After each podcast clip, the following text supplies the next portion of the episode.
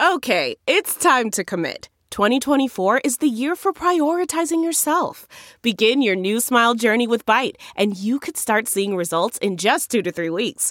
Just order your at home impression kit today for only $14.95 at Byte.com.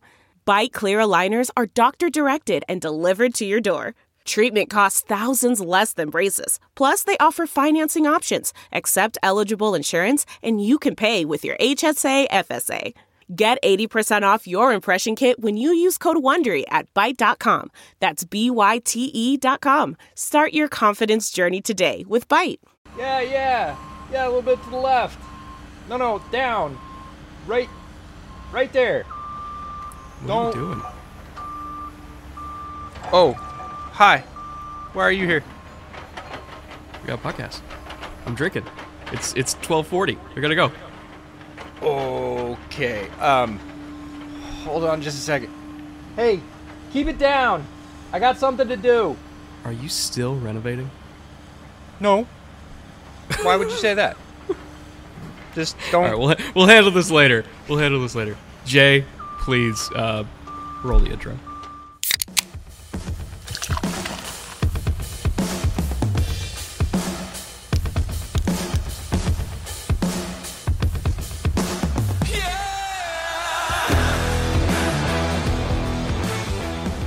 Welcome to the Bootleg Football Podcast. I'm your host, Brett Kollmann, over here in New York, renting out uh, temporarily an office space uh, over at the BDGE headquarters. You guys are familiar with BDGE, great fantasy channel here on YouTube. Uh, I'm popping by in the city for a week or so, and they so graciously offered this space to me.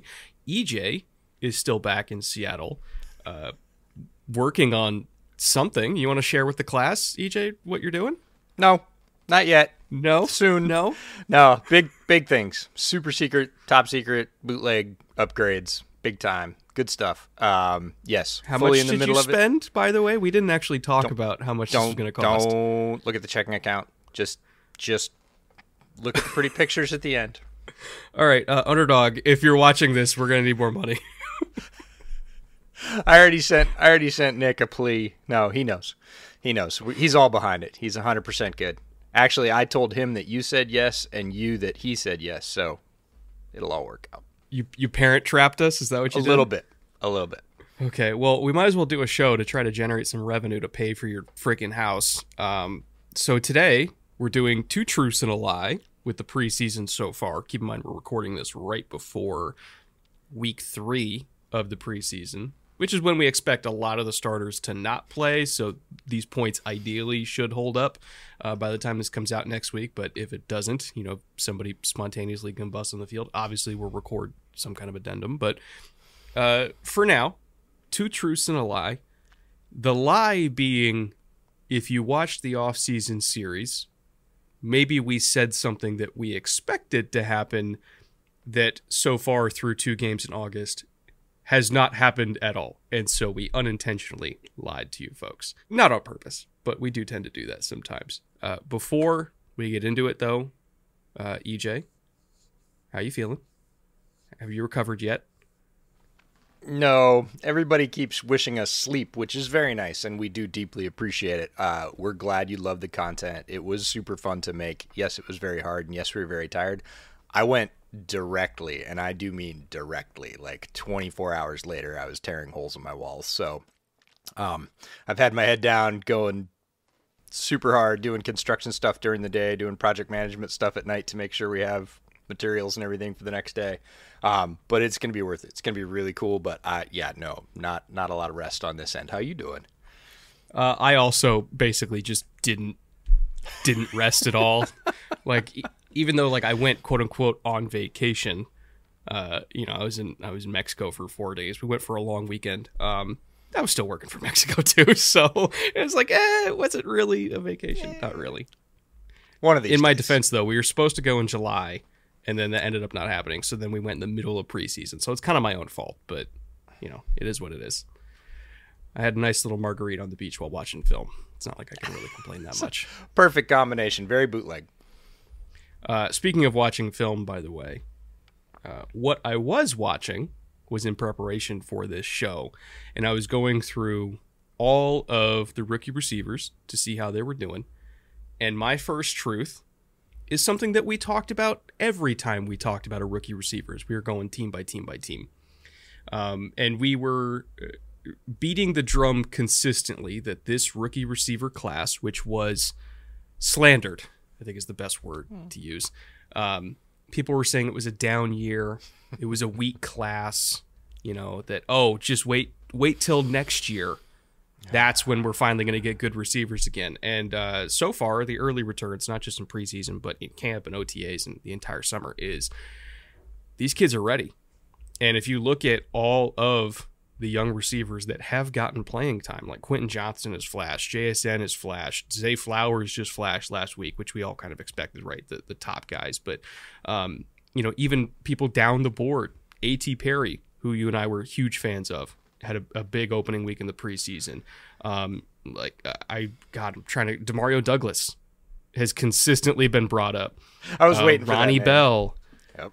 Um, Andrei Iosivas, who's somebody who I wasn't like the biggest Iosivas guy, but he's shown up for the Bengals consistently. Even freaking Jake Bobo has made plays. So I, I think uh, it was premature to say that this rookie receiver class was not up to snuff.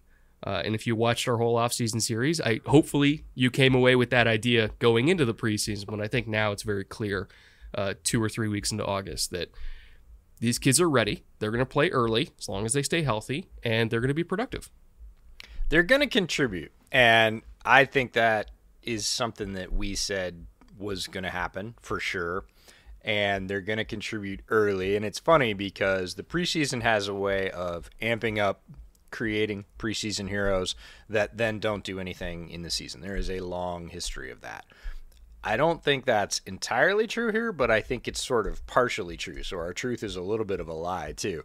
Like Zay's been pretty quiet. He had his little bump last week, but of all the other guys, like lots of other folks are getting more press than him, and everybody's just kind of everybody that knows is just like wait till the regular season because he's one I think that actually will be the reverse. His preseason's been a little bit quiet. His regular season is going to be very strong. JSN preseason's been good. Yes, he had the injury, but I think when he comes back on the field, we've seen it's going to be very strong. So he might be one of the consistent ones. And then there are some guys who are getting a lot of play right now because look, you play a lot of depth in the preseason, you play against a lot of depth in the preseason, and they might look really good right now and they might end up the year with, you know, 180 receiving yards and maybe a touchdown because that's typical for a, you know, third, fourth, fifth string rookie wide receiver. But in general, there is a lot of talent, and we're going to see this year after year. Mina made this point. A bunch of other people have made this point that the growth of seven on seven camps, passing mm-hmm. camps, wide open offenses in high school means more polished receivers hitting college. And then even if they don't finish out their college career, even if they are only there for two or three years, they come out ready to play in the league. And there isn't that adaptation period that we used to see five and 10 years ago, where it took a year for receivers to get up to speed and the complexity. They're, they're coming out running a lot of the same concepts, oftentimes, that they ran in college and they are ready to hit the field. We've seen it for the last two years. We're going to see it again this year. Also, uh, side note, this tangentially related. If you see uh, the letters OSU next to a receiver, just say they're going to be good. Like easiest scouting report ever. Did they play for Brian Hartline? Yes, they're going to be good. It's automatic at this point. Uh, best receiver coach in the country. I would say, at least at the college level. NFL has got some great receiver coaches, but college receiver coaches right now, it's Brian Hartline and everybody else. And I'm he just going to put a plug in right now, super early. Emeka mm. Egbuka. Yep local kid for you, right? Yeah, I just I didn't realize that he played locally to me in high school. He played down at Steilacoom, but uh, I ran into somebody here locally that asked me about him, and I spoke glowingly about him because I think he's gonna again be one of those sort of shadow sleepers. Marvin Harrison Jr. is gonna get all the press. Emeka Egbuka was really good last year. I think he's gonna be really good again this year. I, I think he has a chance to tickle the bottom end of the first round, um, and that's look that's all preseason. But I think he's a really strong receiver, and I'm just going to put my stake in the ground that everybody's going to be looking at Marvin Harrison, and rightfully so. Like, could be the number one overall pick next year. Again, Brian Hartline just churns him out. But Emeka Egbuka, remember the name. It's very, very good wide receiver, going to be productive as well. Well, if they are wide receiver you, um, I would say that Wisconsin's pushing for pass rusher U at this point too, because Jim Leonhard's just cranking them out now at a heavy, heavy pace, uh, and the Steelers got two of them on the roster this year, and that's your number one truth, which is that Keanu Benton and Herbig together uh, are absolutely beating the shit out of people. Yeah, they're the new dynamic duo on Pitt's defense. So to steal one of your analogies, Batman and Robin, but they kind of look like Batman and Batman. Uh, they're both stirring the drink. Now, I'm going to claim three quarters correct or three out of four correct on these two. I liked both of them as players a lot. Loved Benton. He was, uh, I believe, one of my defensive gems. Tough to remember since the SEC decided to erase that episode for us. But, anyways, if we went back to the Phantom film, pretty sure he was one of my defensive gems.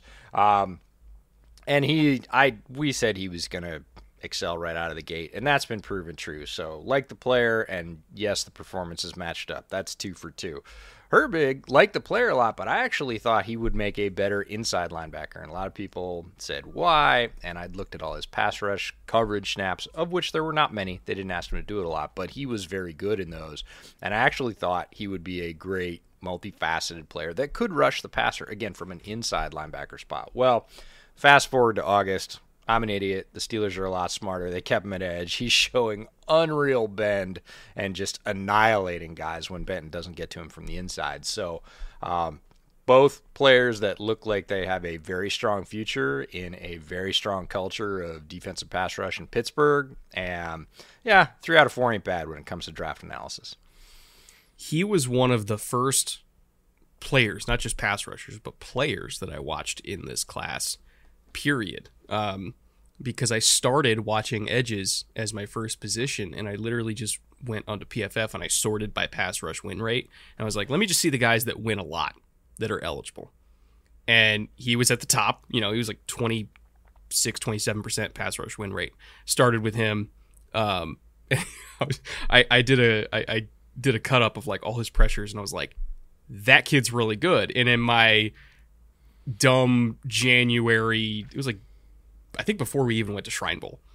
It's like my dumb January. I've watched like 20 guys. Here's a little like top 10 mock draft of just like dudes that I've watched. And I put Herbig in the top 10. And everybody's like, what are you doing? And I'm like, I don't know. I watched him. He's pretty good. Uh, and then I was a coward and, and backed off that. And then, you know, I, I kept moving him down the board because I kept finding reasons to move him down. Like, ah, he's not the biggest guy. He didn't test super well. But I kept in my head going back to the film of, yeah, but he won a lot.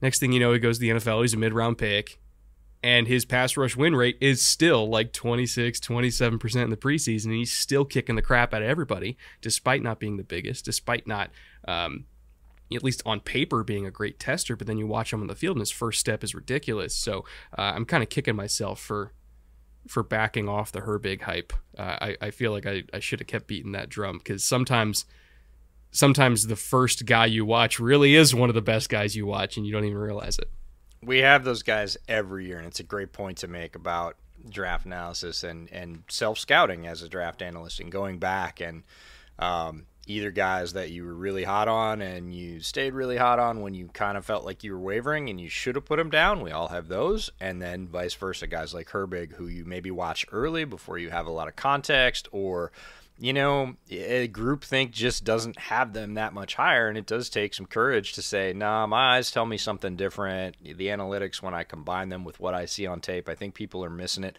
and that's where you can kind of truly elevate those real sleepers. But it takes some courage to do it because you will get shouted down for it, and we all have players. I certainly have a laundry list of players that I'm like, "Nah, I shoulda." I should I should have pushed him up the board. I should have kept him up the board instead of finding reasons to kind of drop him down. Because again, as you go and watch more players, you just find more data, and you kind of sometimes you forget it's a recency bias thing. I just watched this guy last night, and he's great, and you know maybe he slips in a spot above, and all of a sudden that guy's at eighth or ninth when he should be up at fourth or fifth. We learn from it. We learn our lessons every year, and uh, I'm going to try to carry that one with me into the 2024 class, and probably fail miserably at it. I feel like sometimes the uh, the MIB guys show up and show you the little shiny silver stick. You're like, here's all the lessons. Brett looking at it like, bloop. you will you will love too many rookies next year. You're like, yeah, I will love too many rookies next year. Just give me all the mid round running backs that I'm just going to fall in love with hopelessly. Today's episode is brought to you by ButcherBox, and I know a lot of you might be familiar with what ButcherBox is already, right? It's a subscription service where you can essentially create either custom or curated monthly delivery boxes of grass-fed beef or crate-free chicken or wild-caught seafood or pork, etc., etc. Saves you a trip to the grocery store, basically, and everyone already knows that. But what you might not know is that they're also a great resource for learning how to cook amazing recipes for yourself. They literally have a whole tab on their website dedicated to a bunch of incredible recipes created by a lot of different chefs for pretty much any cut of meat you can think of. So you can go through all of those different recipes and get inspired to make something delicious that maybe you've never done before.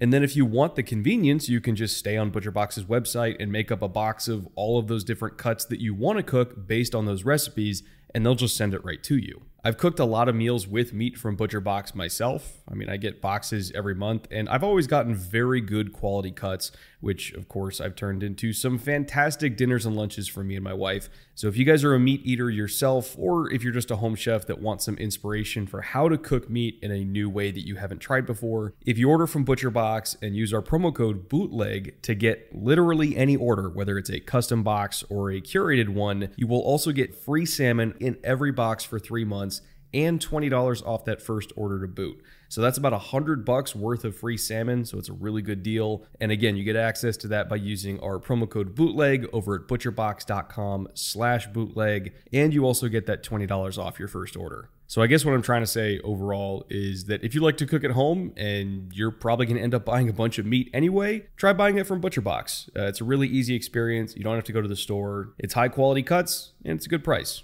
You might like it. So just give them a shot. Uh, anyway, thank you to ButcherBox for sponsoring today's show. And with that, let's get back to it. All right, back here with two truths and a lie. I'm on my second truth. And again, we were harping on this over and over and over again during the offseason series. More so with the the mid to late round rookie quarterbacks than we were on some of the veteran backup quarterbacks. But we kept saying we really like DTR. We really like Aidan O'Connell. Um, the Houston kid, uh, name escaping me, that you were obsessed with. Uh, Oh, Tune. Clayton Tune. Clayton Tune. You, EJ was the biggest Clayton Tune guy I've ever seen. Um, Haener, we talked about, is like, hey, there could be something there. He definitely fits their type, right? For not super big, but very accurate, very smart. Um, you know, mobile quarterback that's probably going to be like a Chase Daniel type.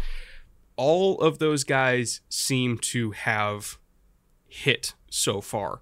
Not saying that hit as starters, but hit as hey, we got a young kid that if we absolutely have to throw him in there because the starter gets injured, we're not screwed, right?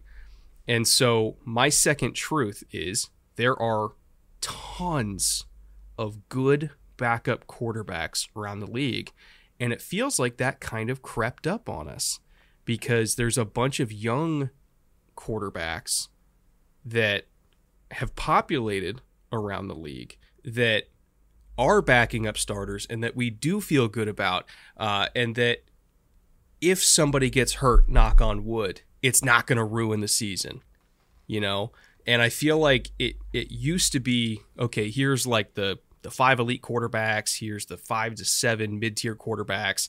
There's half the league that's completely boned, and then if any of those good quarterbacks get hurt, those teams are also completely boned. Like there's more good quarterbacks now than maybe there ever has been. I don't just mean that for starters. And I think that's also a consequence of hey, it's 7 on 7, these these guys are throwing 10,000 passes before they even get to college. They're coming into college more prepared than they ever have been. They're coming into the pros more prepared than they ever have been. And there's only 32 starting spots, but there's more than 32 guys that could start. And this right now, I think, is the first time that I've ever truly believed that.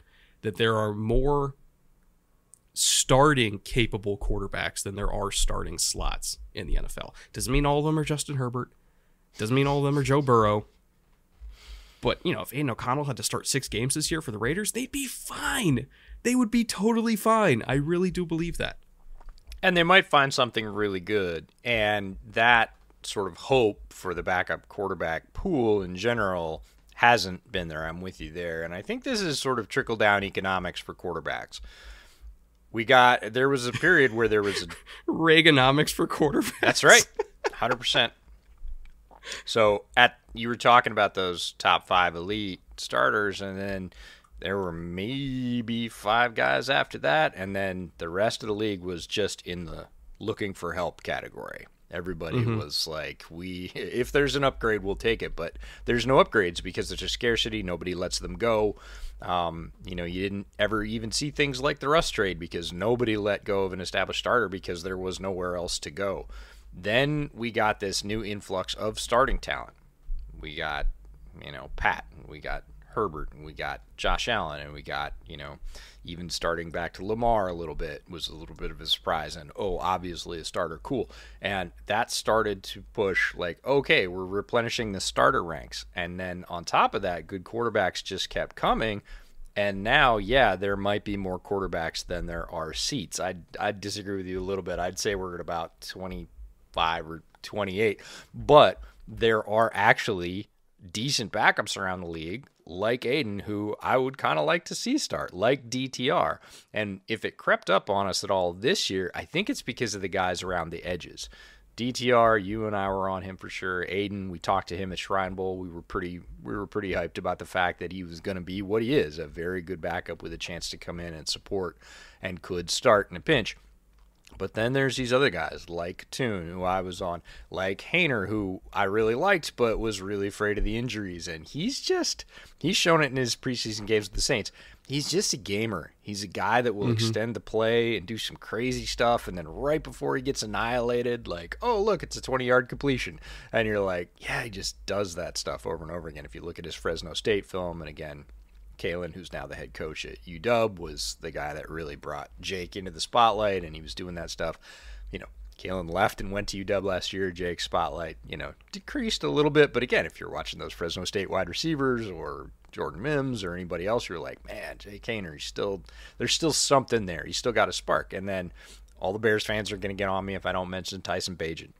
I was not a big Tyson Bagent guy. Oh, he's come out of fucking nowhere. I was not a big Tyson Bagent guy. Yes, he was incredibly productive at Shepherd. Uh, you know, went to the Senior Bowl, watched all that stuff, and it still it didn't it didn't light me up.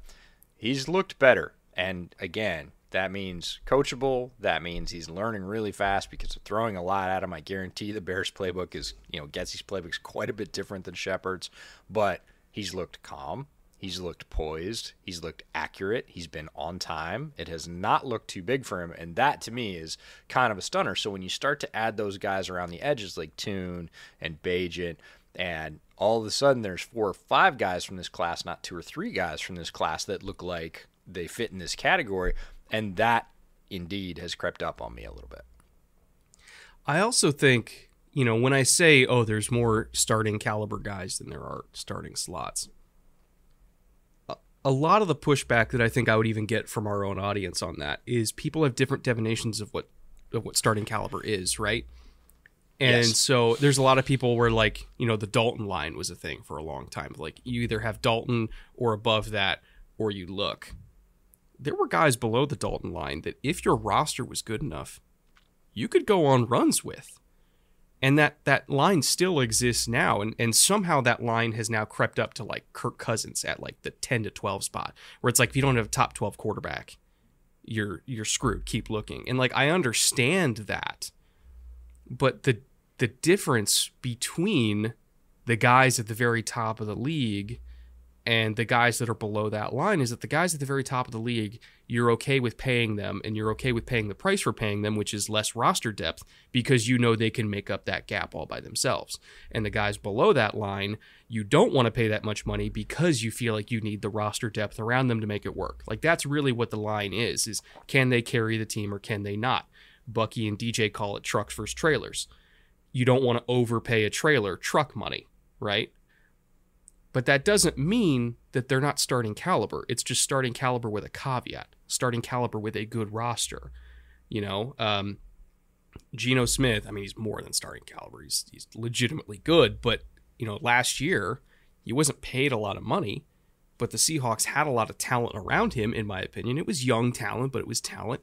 And he was able to maximize all of the talent they had and go on a go on a little bit of a run there and put themselves in good position. Um, you know, you look at uh, like Joe Flacco, young Joe Flacco. When the Ravens were absolutely loaded, was he ever an amazing quarterback? No, but he was good enough that when that roster was really rocking and rolling around him, they were able to go on runs.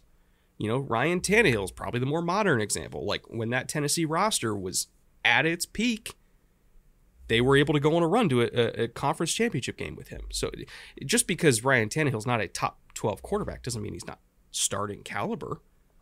It just means he's starting caliber with the right pieces around him. And I think there's a lot of guys in the NFL that are like Ryan Tannehill, that if the team is around him, they can go on a run. The hard part is building that team. The margin for error is razor thin. If you have one of the elite guys that can make up for not having an elite roster, your margin for error is wider. That's why those guys make 50 plus million a year is because it makes GMs sleep a lot better at night. That's my spiel. I I believe your spiel. Like I the the line for you talked about a line. Everybody has their own line. I think that line has changed, and it is hard. And it's in my opinion, the top end of that is influenced by the NFL super weapons, by the Mahomes, by the Allens, mm-hmm. by the guys that can literally do it pretty much on their own. Yes, it's still 11 aside, but if you have a difference maker like that, other GMs are looking around going, hey, what are we going to do to compete with that? And, you know, the sort of chess analogy is, hey, you've got that piece, I want that piece too. Well, there's, I got a bunch of other little pieces. Maybe I can go after your big piece. Is a, is a different strategy, and that's the one you talked about with building up the team. Uh, you know, two different approaches, but it's very tantalizing to look at one of those and go, man, I want one of those. like, it would just, can I have one of those? And the answer is no, not everybody can have one. So other people have to take a different approach, but therefore that line changes. And, you know, your approach to roster building, your approach to scouting, your approach to paying your quarterback for sure has to change as well. What is your number two truth? My number two truth is Dalton Kincaid. Dalton Kincaid is the damn truth. I've been saying this since before the draft. and mostly it's about how he's looked since he hit the league. We thought that he was going to be pretty good.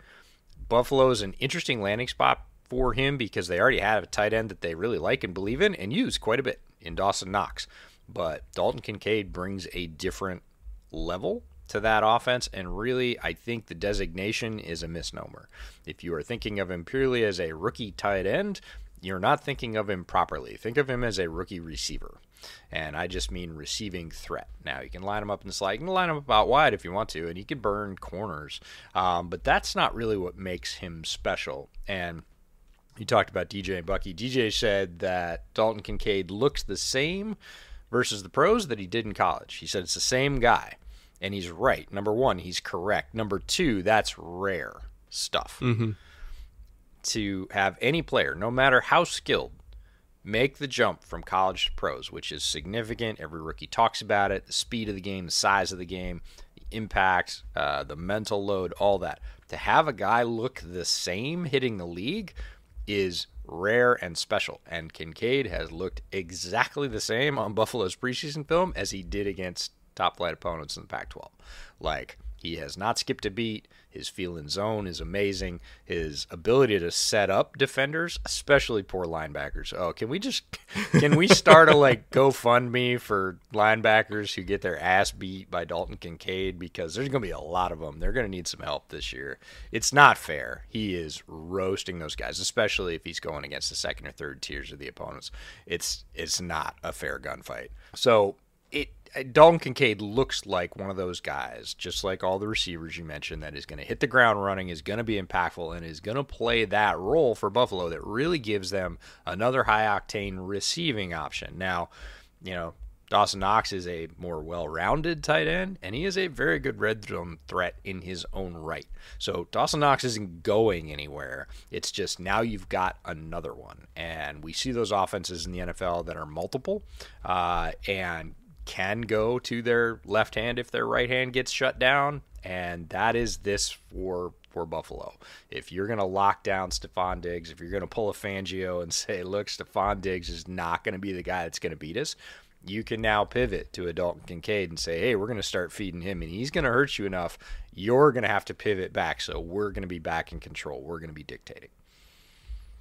I think, in regards to the blocking thing, I think he can block, mm-hmm. but it's got to be against certain body types.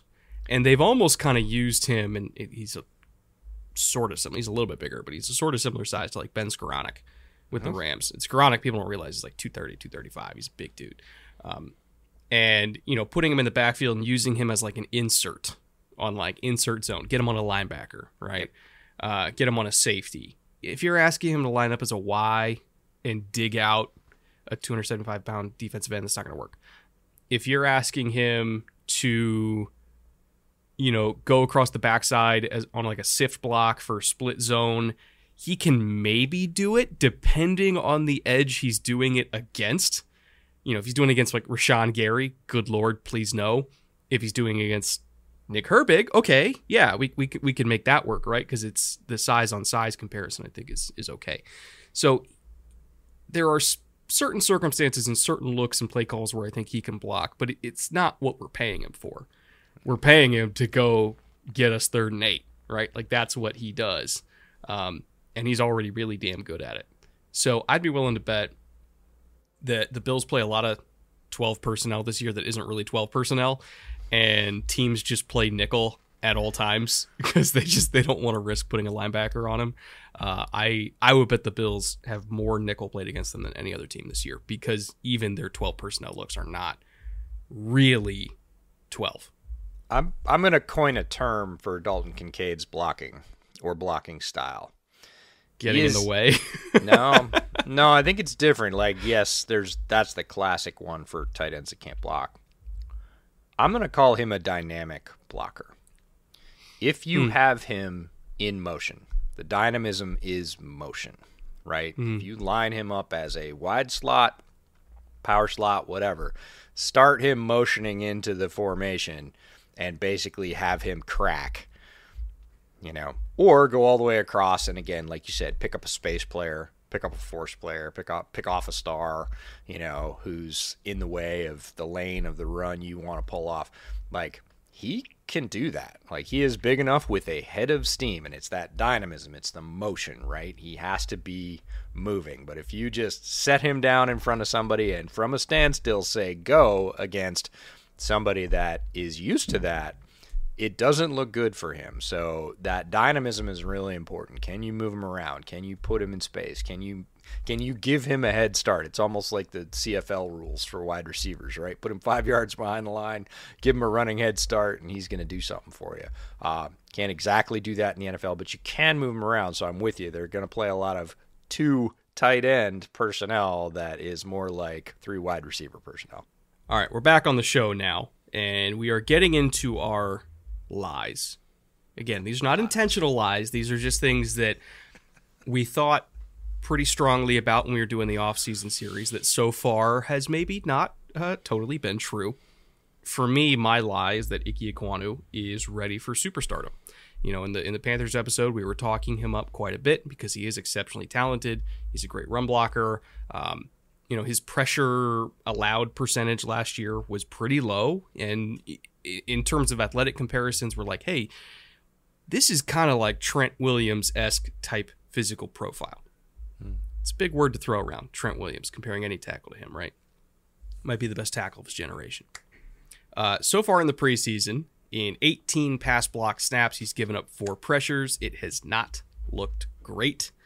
And I went through and I watched every single one of those pass rush reps uh, last night, uh, and especially focused on the pressures that he gave up. And I I do want to uh, give context here. I'm not saying that he is going to have a bad year. I'm not saying that he is going to get Bryce Young killed. What I'm saying is that there are some fundamental flaws that he is working through right now that are fixable, that can be fixed. Even before week one, they can be fixed. But if they are not fixed, the Panthers could be in for a rough year. So, what am I talking about here? If you look at his four pressures that he gave up, particularly against the Jets and the Giants so far, as of the time of me recording this, the first one, it was on a stunt where he kind of, and again, I, I think it's more of a communication issue with his guards. He kind of short set it a little bit. Like he he was doing a kick set, but he shortened it up. Like he didn't get depth. He didn't have that kind of explosive first step that we saw him have last year so he lost levels with the guard. Like he was not deep enough to then handle the pass off from the guard uh, on a little like TE game that they were running. So the guard basically, which might have been Zavala now that I remember it, um, the guard basically had no shot because Ickey was too far forward to then receive the pass off, and then you had a looper coming around inside. So like they, it was, it was screwed from the beginning because he did not have the proper proper levels with the guard to handle that pass off, which again is more of a communication thing. But then if you look at uh, the pressure that he gave up on a speed rush after that, it was a different problem, but for the same reason. Again, not getting enough depth. You know, kind of having like a baby kick set, almost like he's afraid of oversetting. He's afraid of getting too much depth, and so he's not getting enough depth and it's kind of forcing him into reaching and his punch timing is all off because it's coming from like a worse angle because he's not deep enough uh, and so you know they just dipped under it and got an easy pressure on him um, there was another communication issue that he had against the giants where i think he thought the slide was going the other way but it was actually coming to him you know they had a, like a load front away from him and so he was acting like he was supposed to be picking up the inside threat he was actually supposed to pick up the edge threat gave up an easy pressure there. Again, a communication issue. And then uh, against Kayvon, again, not getting enough depth in his kick set, not explosive enough to get to his landmark. And so it's throwing off his punch timing. And Kayvon just did like a little push pull rip around the edge. I don't know, man. I just I don't get I don't get great vibes because his set it just it I, this is going to sound hard without visuals maybe we'll throw up film while i've been talking about this it just looks like he's so afraid of oversetting and he's so afraid of giving up the inside window that he's giving up the outside window for free which is arguably worse and i i hope he can fix that before week 1 because if he doesn't fix that before week 1 Bryce is in trouble here like this is this is not good to not be able to trust your left tackle one on one outside. It's just not a good situation. It is not, and it is time for a little bit of alliteration, which is a sophomore slump versus speed. And this is what happens when DCs, even in the preseason, I don't know if you've noticed this trend in the preseason this year, but like DCs are game planning preseason games. I think it's because like, there's less of them. I right? think so. And so they're, they're they're accelerating running the good stuff because like we got to rep it, we gotta yep, we gotta see it. And know? it used to be vanilla. Like you would see base everything. Base offense. They a lot of times there were no stunts, very few twists, um, very little pre-snap rotation. Like that that stuff was not preseason fair. Like people wanted to a hide it from opponents and b they just wanted to keep assignments simple to try and have younger players, you know, play fast and not have too much on their plate mentally. That's out the window this year. We're seeing zero in the third quarter. We're seeing like full rotations from, you know, middle field close to too high. Like it's it's on for everybody. And DCs are poking Ickey. Like he had a very good freshman year, but they all went back to the book and said, Where did people get him? And it's the outside of the arc it's not the initial part. He makes decent initial contact, but when people like Kayvon really have enough speed to get around him, it's that last third of the arc. And you talked about not getting enough depth, not being wide enough, and his tentativeness to really lunge into that kick step. You talked about maybe fear of oversetting. It reminds me of a baseball hitter who is struggling with a pitch, and then it mm. just breaks everything right? They they got got on a couple of really good curveballs. So they're like looking curveball, looking curveball. The pitcher knows it, and they just pipe them a fastball. It goes by belt high, you know, 95 miles an hour, easy pitch to hit in the majors, and he just looking at it because he was leaning for that curveball. He's waiting, and then he starts thinking about it. Oh man, I just let a fastball go by. Wait, wait, got to get the curveball. He's going to come back with a curveball. Guy throws another pipe fastball, and the guy's just standing up there taking strikes right down the belt. And he's like, and now he's in his head, right? It's like a golfer that can't hit a putt or he's shanking drives or whatever kickers that miss a couple, right? You just start to see this guy like not know what to do, and then it throws off Icky's punch timing and everything else, and he just looks discombobulated right now. It started with one thing, right? Started with that last third of the arc against speed rushers. Guys kind of poked him on that. Couple of communication issues thrown in. I'm sure he got run over the coals in the film room about that. And now you get this oh no, wait, I don't have any of it, right? I don't have the inside, I don't have the outside. I'm missing with my hands. Guys are getting on top of me. A bunch of people are getting on me in the press. And it just starts to snowball. And he's got to get that cleaned up, whichever way it is. Private coach, offensive line coach, sitting down with the play caller saying, hey, how do we get this? And look, it's a preseason. You're rotating a lot of guys, like you said. It was Chandler next to him in the second game, wasn't in the first game, different guy. Like he's worked with Chandler a lot, so that's uh, not the greatest example, but things lots of shit happens in the preseason for everybody, yeah. not just linemen. And especially with the line when you're trying to get those communication issues down and you've got a I'm not going to call it a physical issue because he certainly has enough talent to get out there. Just a technique issue. We'll call it a technique issue. And when you have that and they all start sticking together, boy, you can get in a bad place mentally. And I'm with you. If the whole Panthers line because Icky hasn't been the only problem. Like the Panthers line, oh, we said it's been a mess. we said this is a good, this is a strength. Look at the last half of last year; they're going to build off this presumably and be better. This is you know a rock to build the rest of the team off of. Oh, oh, it hasn't looked like that in the preseason. And if they don't get it together, I was on Carolina radio yesterday, and they said, you know, what do you think about all this? And I said, well. They better get it cleaned up pretty quick. It's not just Icky; he's getting a lot of the spotlight, but if they have a slow start and these these sort of chinks in the armor sort of add up, right? If the offensive line is a little bit sieve like, Bryce gets hit a couple times, people start questioning the size again because they will. We saw DJ Chark looks like just a hamstring with Chark, but again, that receiver corps is not super deep. It's all these little things, and it's not none of these are season enders, none of these are gloom and doom.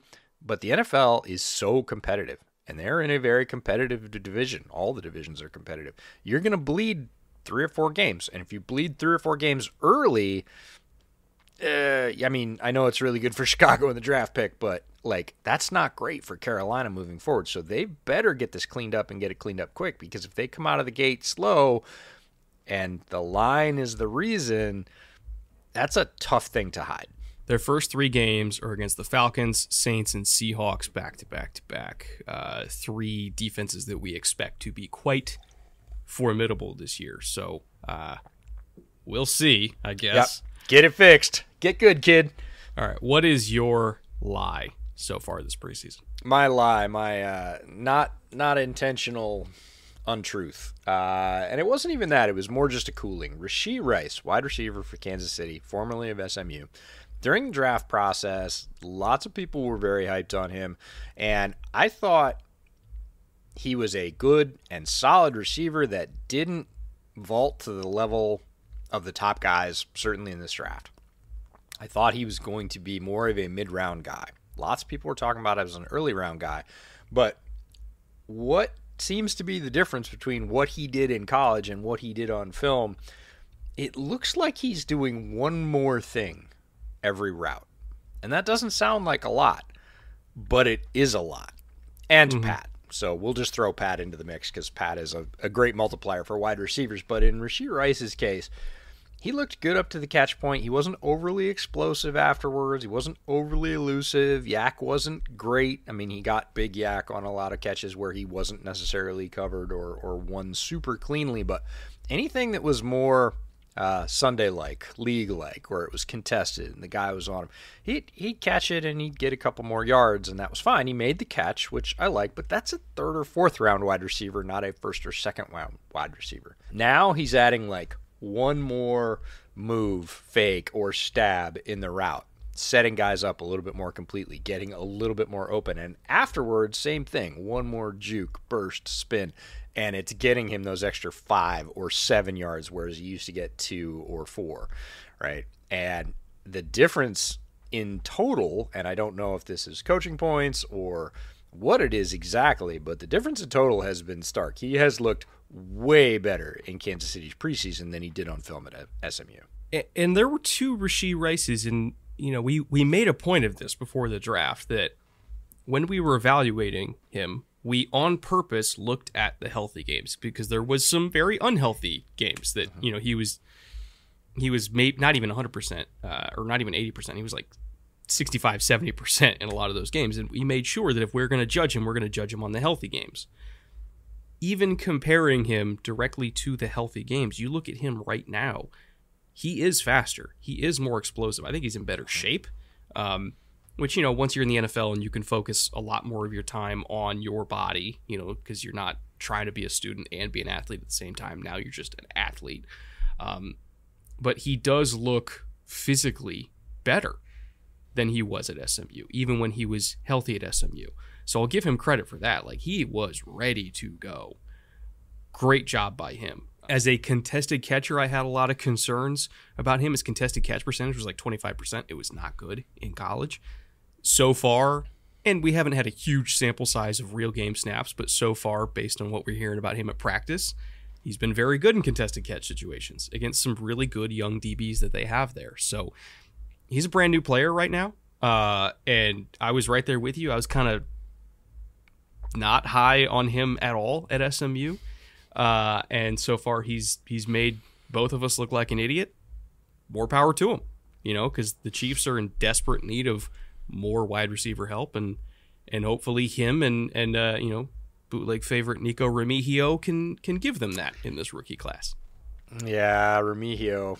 Remigio got hurt, and that's the worst thing ever. But you know, he did. Yeah. How bad?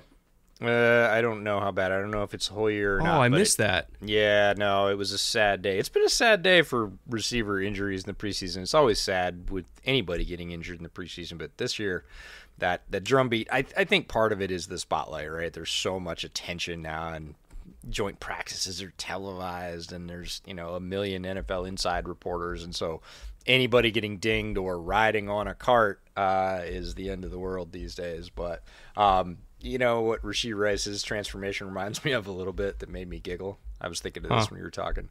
You know that kid you knew in high school that was kind of like nondescript, and then when they went to college, they just decided to like reinvent themselves.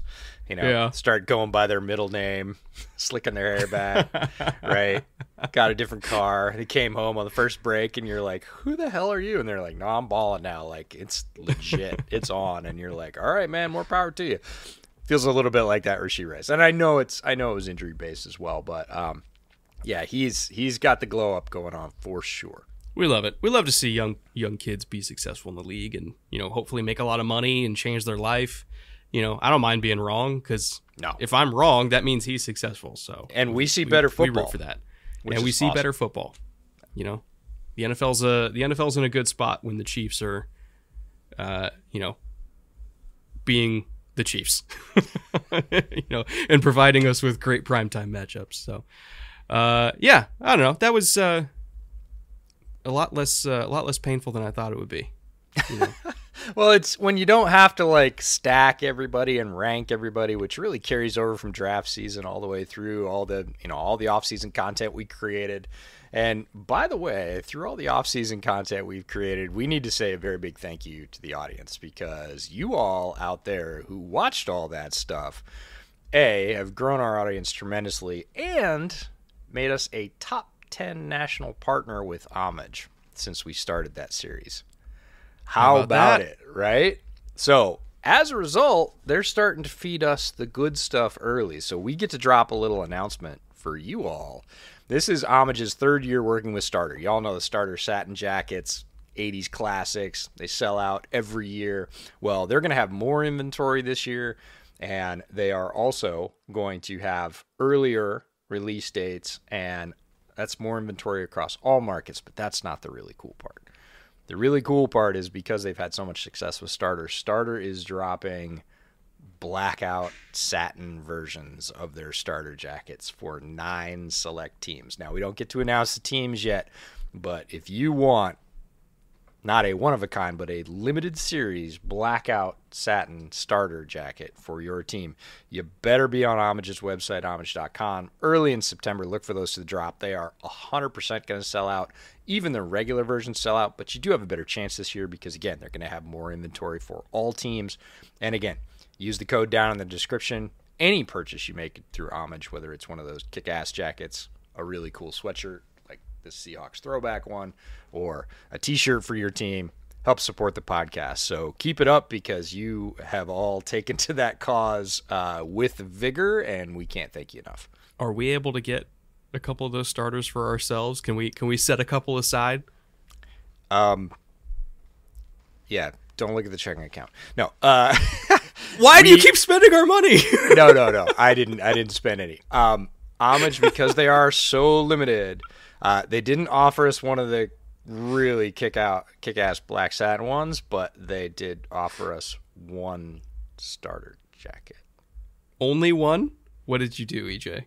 You just keep doing shit without talking to me. this reminds me of Ghostbusters. What did you do? Uh, no, I haven't done anything yet, but we we can get ourselves a, a, starter jacket if we want to. Plus, we're gonna get a we're gonna get a bunch of new fresh gear for the season. I have to get that list from you uh, of what you want because I know what I want. But we're gonna get even more cool, fresh um, homage duds. We wore them all summer. If you watched any of the preview episodes, you probably saw us rocking one or both. Um, love that stuff. Love them. They're a great partner. Keep supporting them. Keep supporting us. EJ is Beth, our accountant's worst enemy, apparently. Oh, Beth is my best friend. She's like, What'd you do now? God. Yeah. It'll all be worth it. I promise you. The first time you come up here and record in the new studio, and it will be a studio when it's done. It's not just a little cave made out of drywall anymore. Like, uh, yeah. Well, you know, you did this. This is your fault. Oh, I got, I, you know, I showed you what it's like when we do nice lighting and we invest in cameras and we get nope. new mics and tripods nope, that, and you're like, yo, that's a good idea. Let's do that all the well, time forever. That part, yes, but you moved to downtown LA. Very true. And you have glass and steel from the X floor, and I had this behind me. It was going to be real stark starting off this season. I had to compete. I am not scared to compete. I had to compete. I don't know if I'll hit that level. I'm maybe one of those quarterbacks that's good in the middle enough if the rest of the team around me is pretty good. Can't compete with the LA skyline, but I'm not going to get skunked. So so you're uh, you're the Aidan O'Connell of podcasts, is what you're saying. Oh, dude, if I was as good as Aidan, man, did you see his shirt? No. Uh, he he was wearing a T-shirt, rocking it, and it said, "I may look like Farva, but I play like Favre." like from Super Troopers? From Super Troopers. oh, that's good. That's good. So beautiful. Like if I had I half as much game as Aidan, uh, this podcast would be the most popular podcast in the world. But gotta say, fastest growing football podcast in the country this summer. Damn close to it. I mean, our, our in the running at least we were just behind in terms of subscriptions added. We weren't that far behind like uh, McAfee. I think McAfee added like, which I know sounds insane. Well, I mean, ter- you know, if that's the competition that you're even bringing up in conversation, we're going the right direction, and it's because of you all.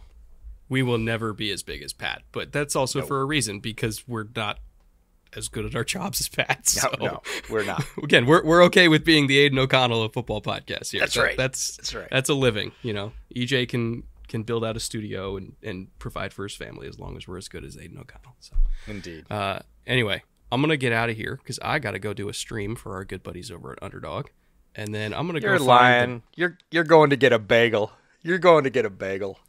I know what you're doing. First of all, I've already had my bagel for the day and it I was ridiculous.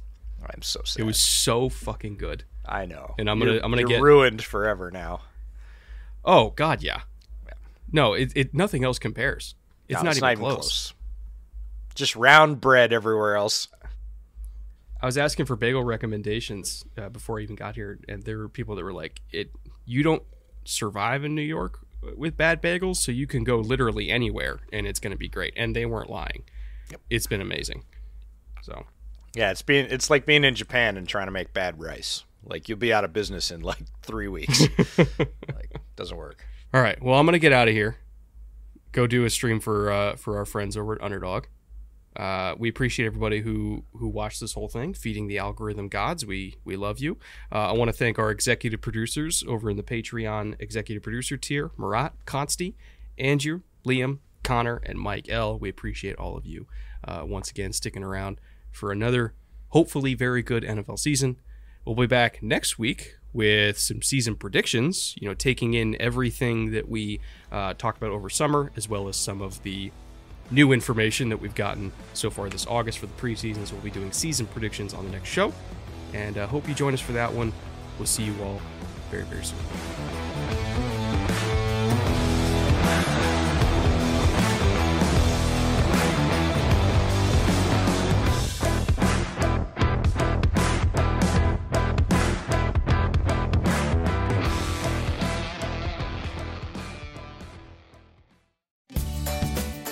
Ever wondered how to say good morning in Italian? Or what is goodbye in French? You can ask Alexa. Just say, What is happy birthday in German? Or how do you say hello in Japanese? Do you want to know how to say I love you in Spanish? Ask Alexa and start learning a new language today.